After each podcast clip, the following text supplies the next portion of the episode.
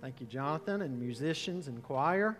It's good to see everybody here today. I know many of our folks are gathering now next door in the worship center so that we can uh, keep everybody distanced better in both rooms and a number of folks watching online. So we want to welcome everybody today. It's good to see your faces.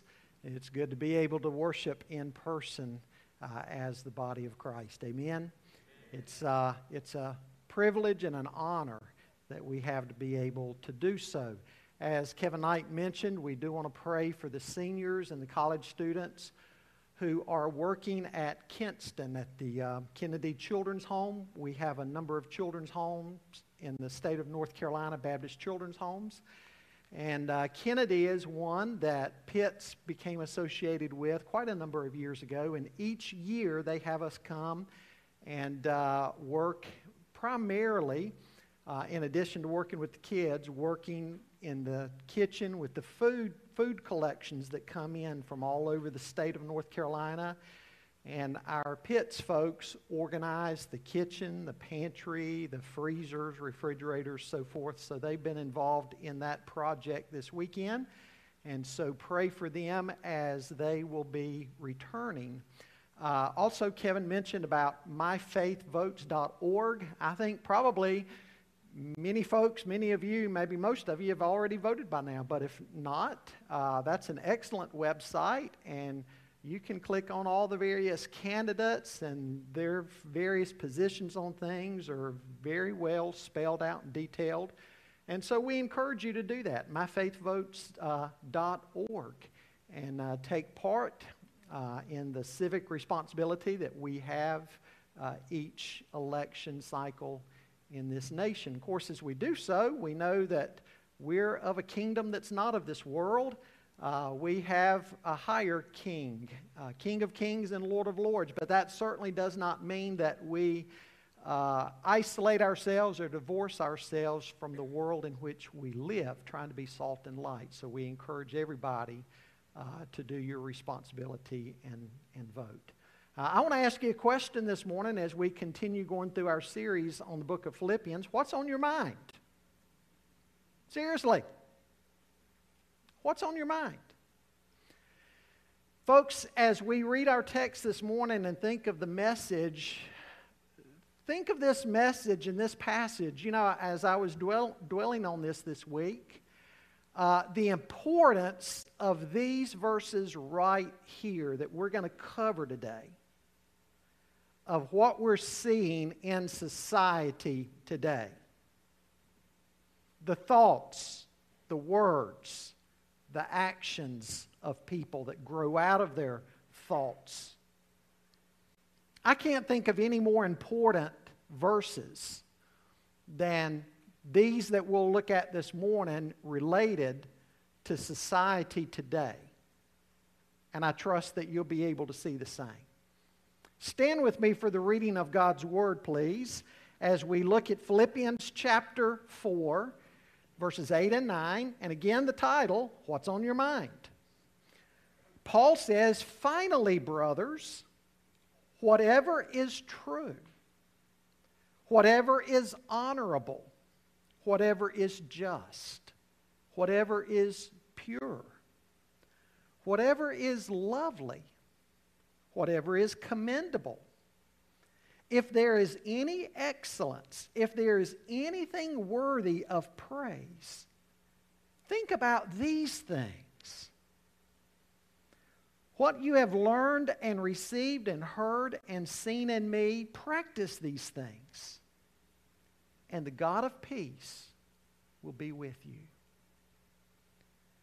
Father, I pray as the body of Christ that we would not shift our minds into neutral and go with the tide of this age and drift and compromise our convictions on your word.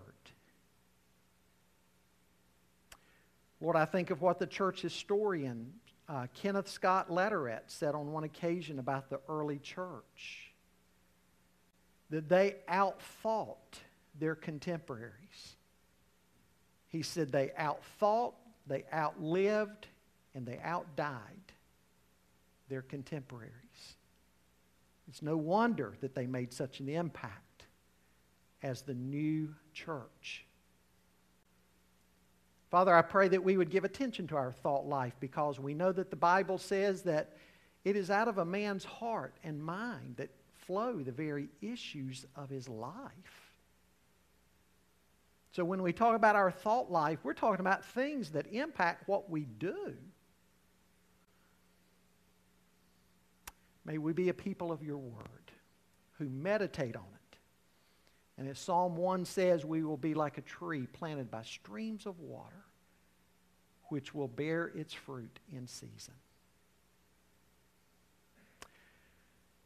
Lord, on this Reformation weekend, I think of how Martin Luther indicated to his congregations that there was a great responsibility in hearing the message.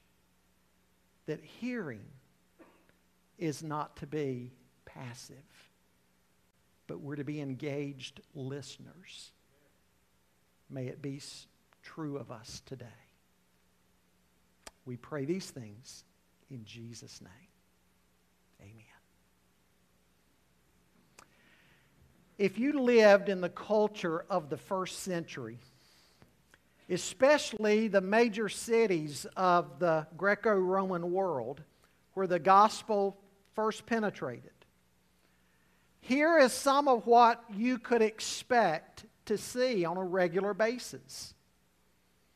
Sexual immorality with temple virgins formed an integral part of pagan religious rites.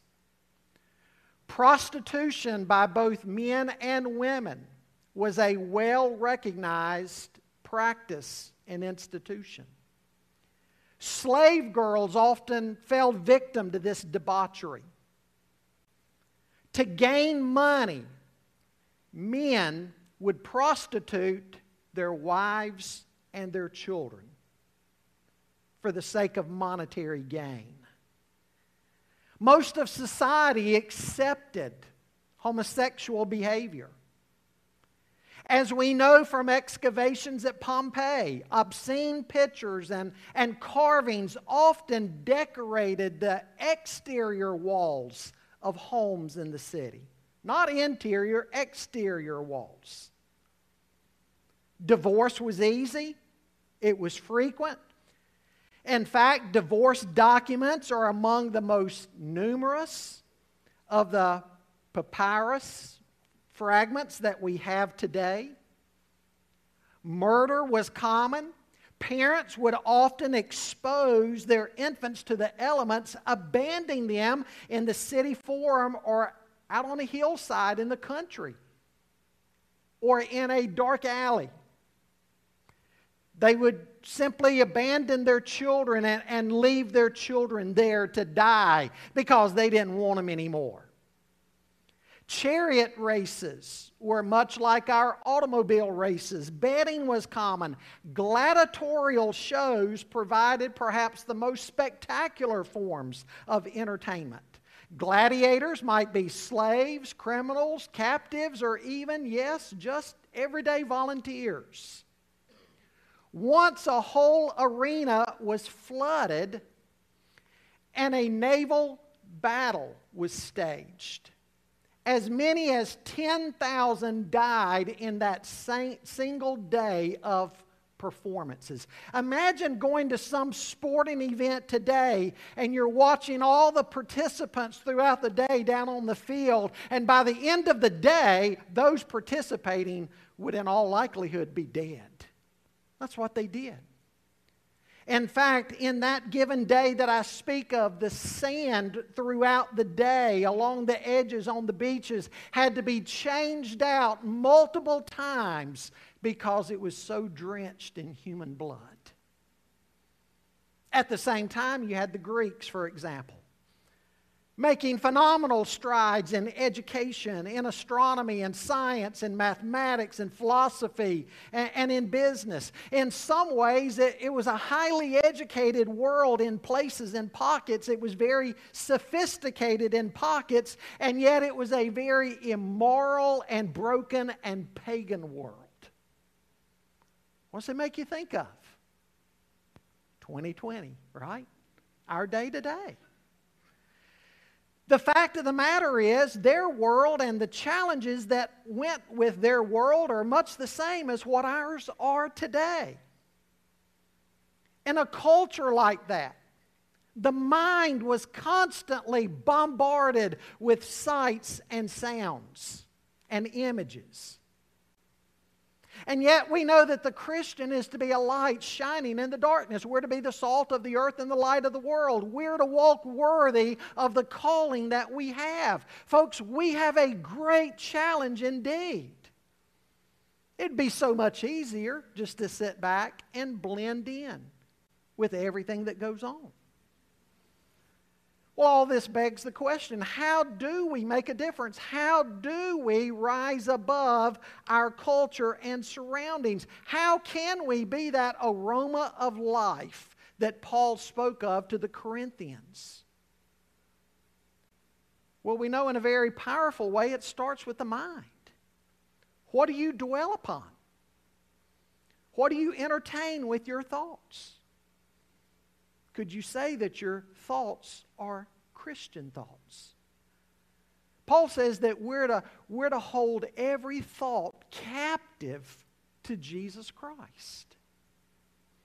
Now, folks, that's a logical place to begin because somebody has well said, sow a thought, reap an action, sow an action, reap a habit, sow a habit, reap a character, sow a character, reap a, des- a destiny. Where the slippery slope so often begins, either for the good or the bad, is in our minds. In the book of Proverbs, the Bible says, As a man thinks in his heart, so is he. In other words, we become what we give our thinking to. Now, as we look at our passage this morning, we see that not everything is worthy of our thoughts. We are to control our thought life. Paul says in this text here, think about these things. In other words, don't let your mind just wander aimlessly to things in the world. Don't shift your mind into neutral and go along with the tide waters of the day.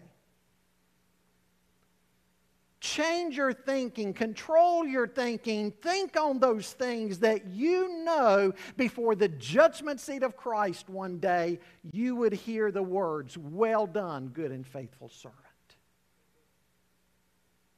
The first thing I want you to notice with me today is the importance of our thinking. The importance of our thinking. Paul will say, Think on these things as I just mentioned. In other words, he's commanding careful thought for the child of God. And we're going to get around in a moment to what he meant by these things that he spells out. But before we do, I want you to stop and consider his command to think. He's, he's writing here in the imperative. Now, what does society say? Society says, How does it make me feel? Society is driven by feelings, by emotions. Not everybody's stopping to ask, is it right or wrong? Does it glorify God? Is God pleased by this? But instead, people are, how does this make me feel? Do I like it or not like it? Does it appeal to me? If Johnny feels for the moment that he ought to instead be Jill, Society says, let him be Jill. Emotions and feelings become the guide. Society is driven by utilitarian purposes. In other words, does it work? But, folks, we know that some very ungodly and unchristian patterns work. Does that mean they're right? No. We are to believe right and think right so that we will act right.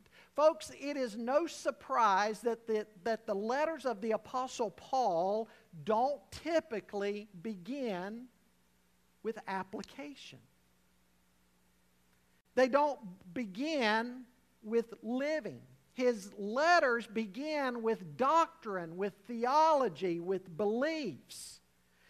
And only after he's laid all of that out does he turn a corner in his letters and talk about how we are to live out that right doctrine. The writer of Hebrews does the very same thing. Paul says, think about these things. We're to dwell on certain things. He uses a word that is a form of the word logizomai, a mathematical term. When he says think on these things, dwell on these things, he's saying analyze these things, dwell on them, give careful thought, like you would to a, a, a science problem or a math problem. Think about these things. Now, before we get into those things, I want to I want to lay out some applications about the importance of our thinking. And then we're going to come back around to talk about the things individually he's speaking of here. But first of all, I want you to see, related to the importance of our thinking, we're called on in Scripture to think about the gospel and to arm ourselves against counterfeits. What's the false gospel? That you can save yourself or contribute to your salvation.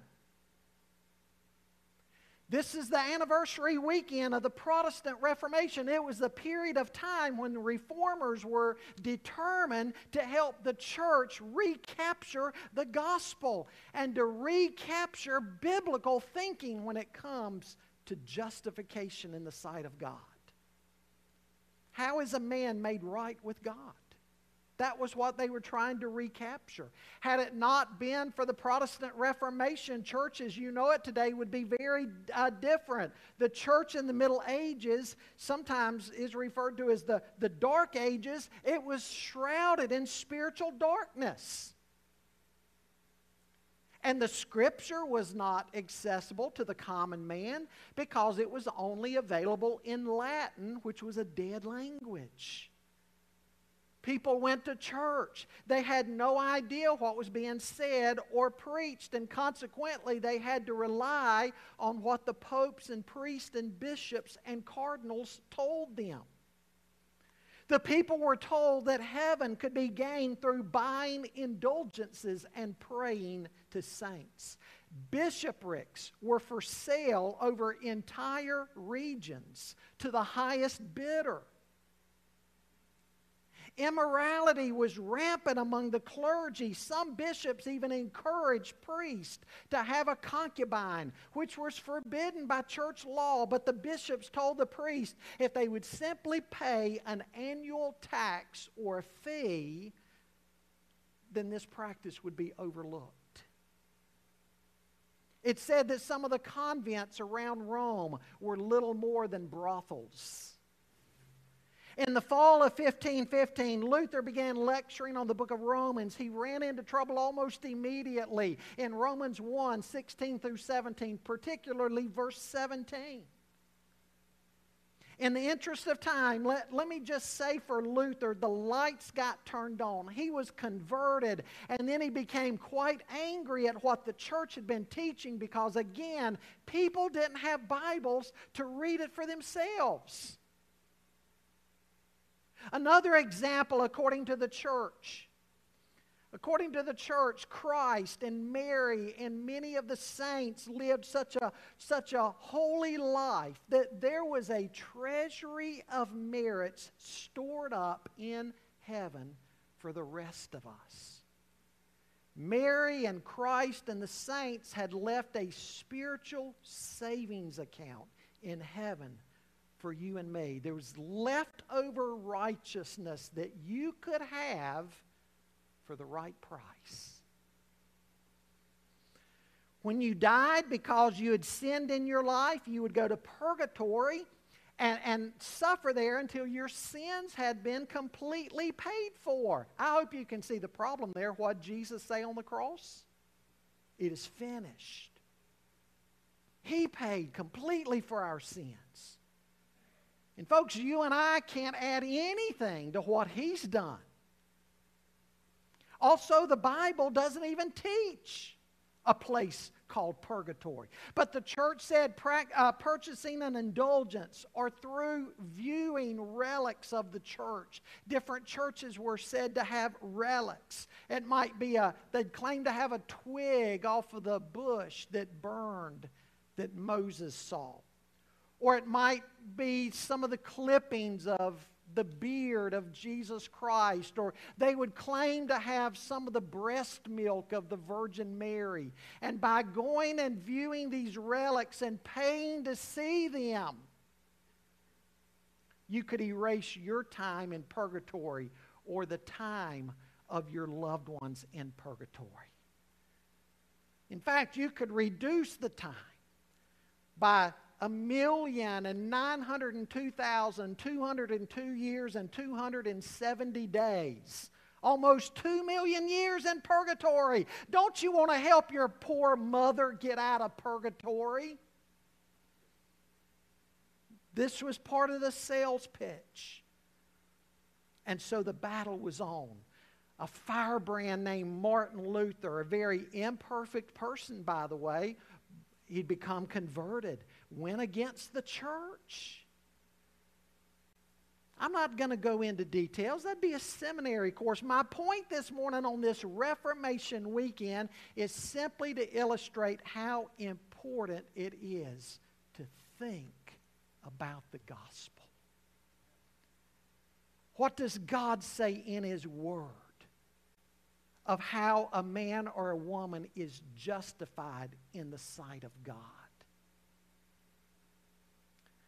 When Luther and the reformers started thinking correctly about Scripture and teaching people to think correctly about it, people were converted and history was literally changed. The Protestant Reformation has changed the Western world. That's, that's not an exaggeration. And so, again, when we come to thinking about the gospel, we are to think correctly. I'd say also we're called on in Scripture to think in order to arm ourselves for spiritual battle.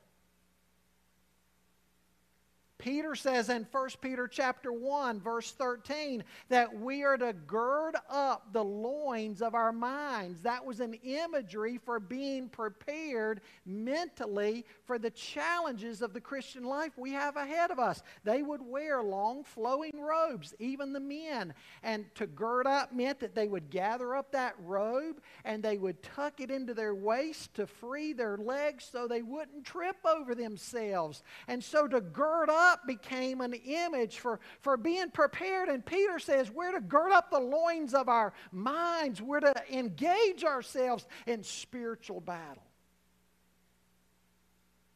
Peter goes on in 1 Peter chapter 3 to say we're to be so prepared that, that we could give a defense to anybody who, when they ask us for the reason of the hope that we have. Could you and I sit down with somebody and explain the hope we have in Christ? Could we lay out the gospel? Could we defend the faith if, if they asked us difficult questions? Because people today are asking difficult questions. Are we prepared to give an answer? Again, you see how important thinking is? If we're going to reach this culture? A third application we're called on in Scripture to think as an antidote to worry. This is certainly a more practical thing. Worry is close to home for all of us. We saw last week that we are to pray to combat worry. But you, did you realize that we're also to think? in order to combat worry. Jesus said, Consider the lilies of the valley. In other words, think. Jesus' point was when we think about these things, when we think about how God cares for creation, how much more will He care for those who are created in His image? If God looks after the things in creation, He'll look after us. And so think. Think about what God has done in creation for us as an antidote to worry. We're called on in Scripture to think as a means of renewal. Paul says in Romans 12, 2, do not be conformed to this world, but be transformed by the renewing of your mind, that by testing you may discern what is the will of God, what is good and acceptable and perfect. How does this renewal happen? By reprogramming our minds, thinking on the Word of God. We've grown up thinking like the world. Because daily growing up, we're bombarded with the messages of the world, the opinions of the world, the convictions of the world. And over time, we're just naturally indoctrinated by some of this. And the result of this, Paul says in Ephesians 2 that we are darkened in our thinking and in our understanding. But when we get saved, here we are here we have been filled with all of these years of worldly thinking much of it un, unscriptural but we get saved. And the scripture says we're to start thinking about the scripture. We're to start dwelling on the scripture. What's scripture say about this? Because the world in scripture is different. The world says somebody hits you hit them back. What jesus say turn the other cheek. You don't like somebody? Just ignore them or hate them or have nothing to do with them. Don't speak to them. But Jesus said, be kind to your enemies. Do kind things to them, for them. The Bible says, uh, the, the world says, look after yourself. The Bible says, as we've seen in Philippians, put God and others first. You see what I'm saying, folks? How different the, the, the world and the Bible is? We've grown up thinking like the world, and we need to think on the Word of God. We need to reprogram our minds. God's given us His Word. A treasure of 66 books. Human authors writing from their own personality, but God looked over each one, inspired each one, so that what they wrote is the inspired and errant word of the living God. Every word, His inspired word. That's why today we even do book, uh, Bible uh, word studies, because we believe that every word, even, is there for a purpose.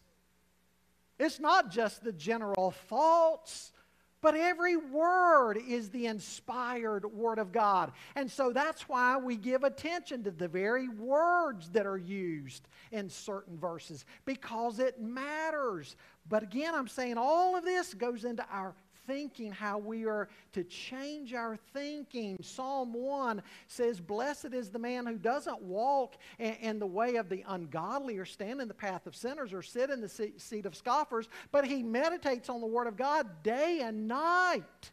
And because of that, he's like a tree planted by streams of water, which yields its fruit in season.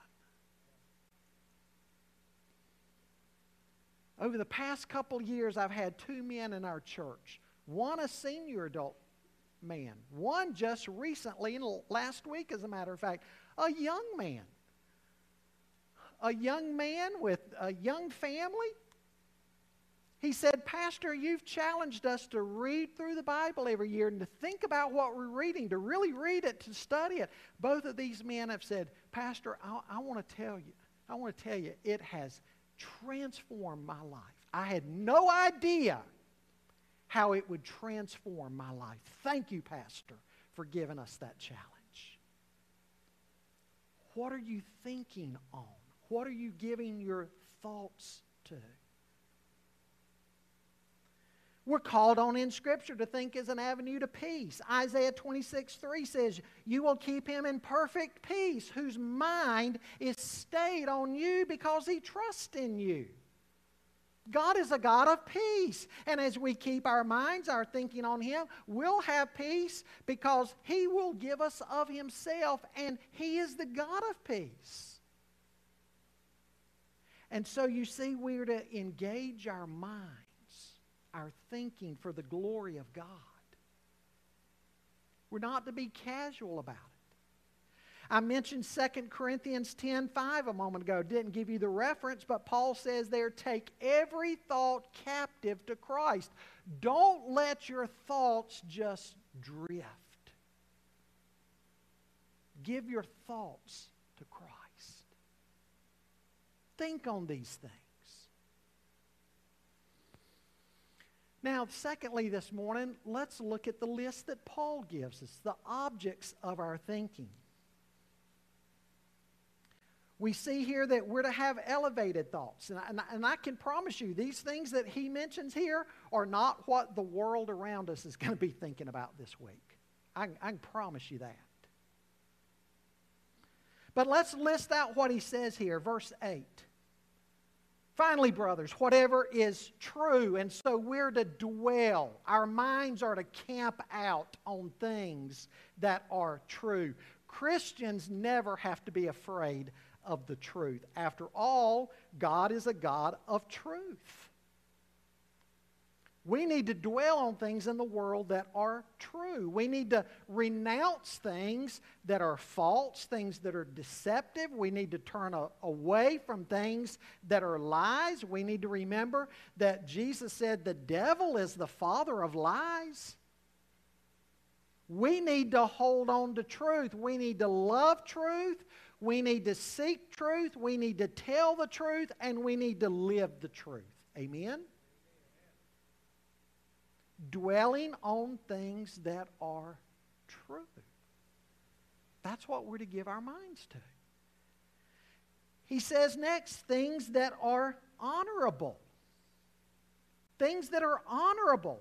This, this word refers to things that are worthy of respect, things that have value. We need to realize, folks, that, that life is short and we need to dwell on things that have value, that are honorable. We, we need to understand we're trading a day of our life to things. Don't trade a day of your life to that which has no value.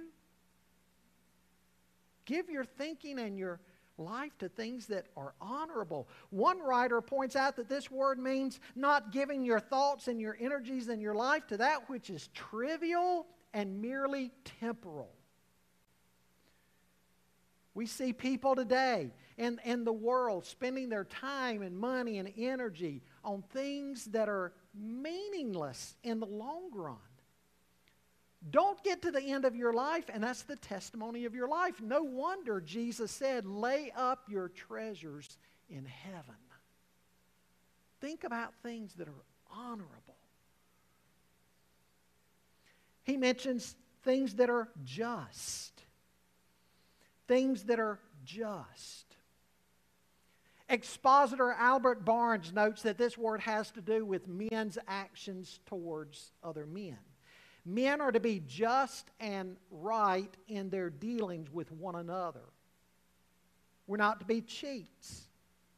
We're to be just in all of our dealings with our neighbors, with our family members, with our fellow church members, with businessmen. We're to be just. Barnes talks about the damage that we do to God's kingdom. If men are around us all week in business and they see us acting unjustly at work, cutting corners and doing wrong things, and then they go to church with you on the weekend, and there you are singing praises to God, and they know that during the week you've been unjust in your dealings.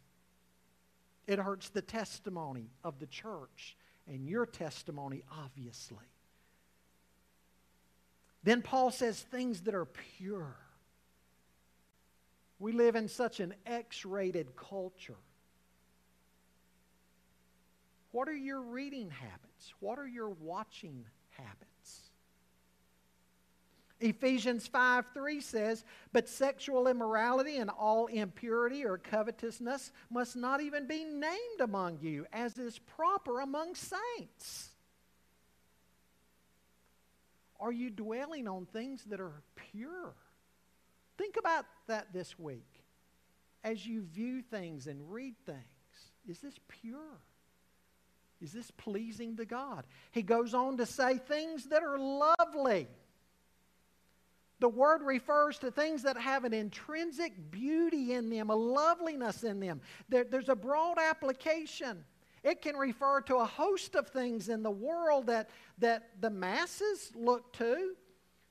And, and people just recognize in general that this is something lovely, this is something beautiful, this is something something good. It might be something lovely in creation. It might be a, a piece of art. It, it's just something that lifts the spirits. Are, are, we, are we thinking about things that are lovely?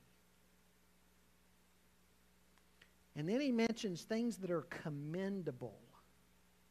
Think on things that are commendable.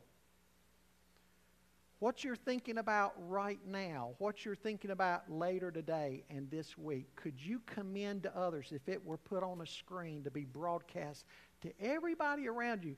Would you be able to say, Look at what I'm thinking about. It, it's things that I could stand up publicly and, and commend to anybody and everybody. And I want you to notice how Paul sums all of this up. He doesn't suppose for a moment that he's given us an exhaustive laundry list of virtues. There wouldn't be enough paper to cover all that. And so he finally just wraps up and says if there's any excellence, if there's anything worthy of praise, think about these things. Folks, as we look at verse 8 here, we see that it is to be like a filter through which all of our thoughts are to pass. If there's something in your thought life that doesn't make it through the filter, don't throw the filter away. See, that's what a lot of people do. Let me throw the filter away. I don't like what it's exposing about me. Don't throw the filter away. Throw the thought away if the thought can't live up to what is being said here. In verse 9, Paul does an astounding thing. He holds his own life up as an example. It's a reminder to us that, that we don't just say, listen to what I say, but not what I do. No, it all matters.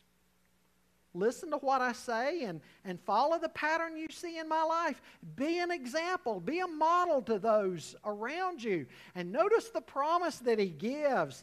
The, the reward is that the God of peace will be with you. Folks, this is even better than verse 7.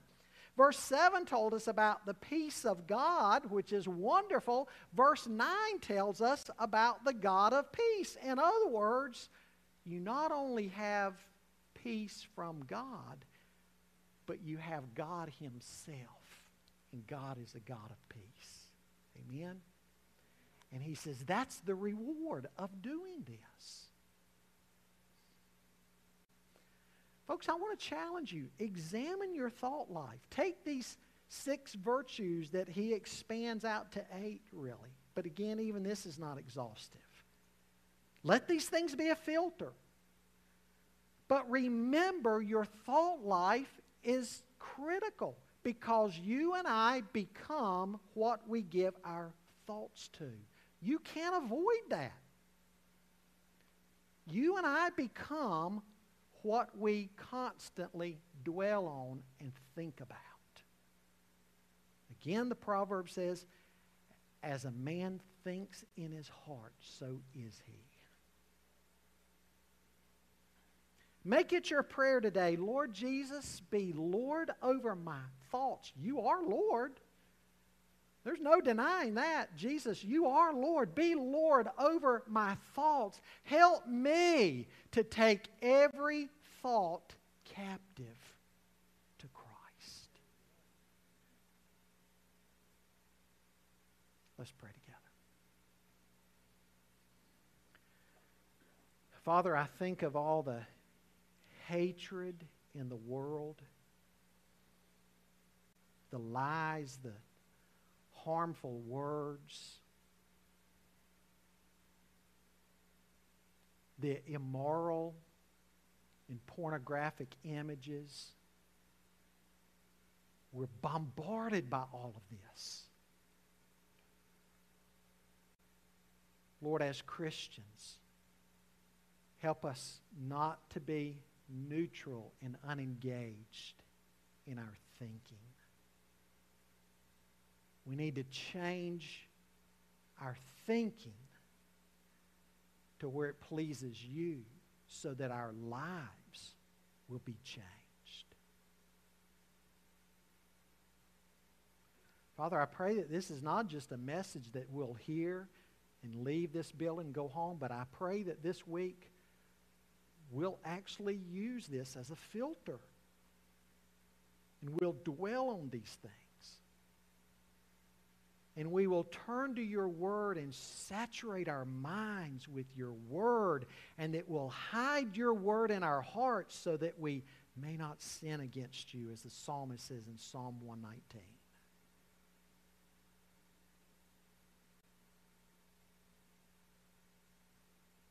Lord, you've given us your word for a purpose. It's not to entertain us. It's not simply to give us information, but it's to transform us. So may we dwell on it. May we think about it. May we meditate on it, memorize it, speak about it, pray it. May each one of us ask ourselves daily this week what's on my mind? What's on my mind? As the world's going to be engaged this week with everything they'll be engaged with in this election, what's on my mind? Am I rising above this? In Jesus' name we pray.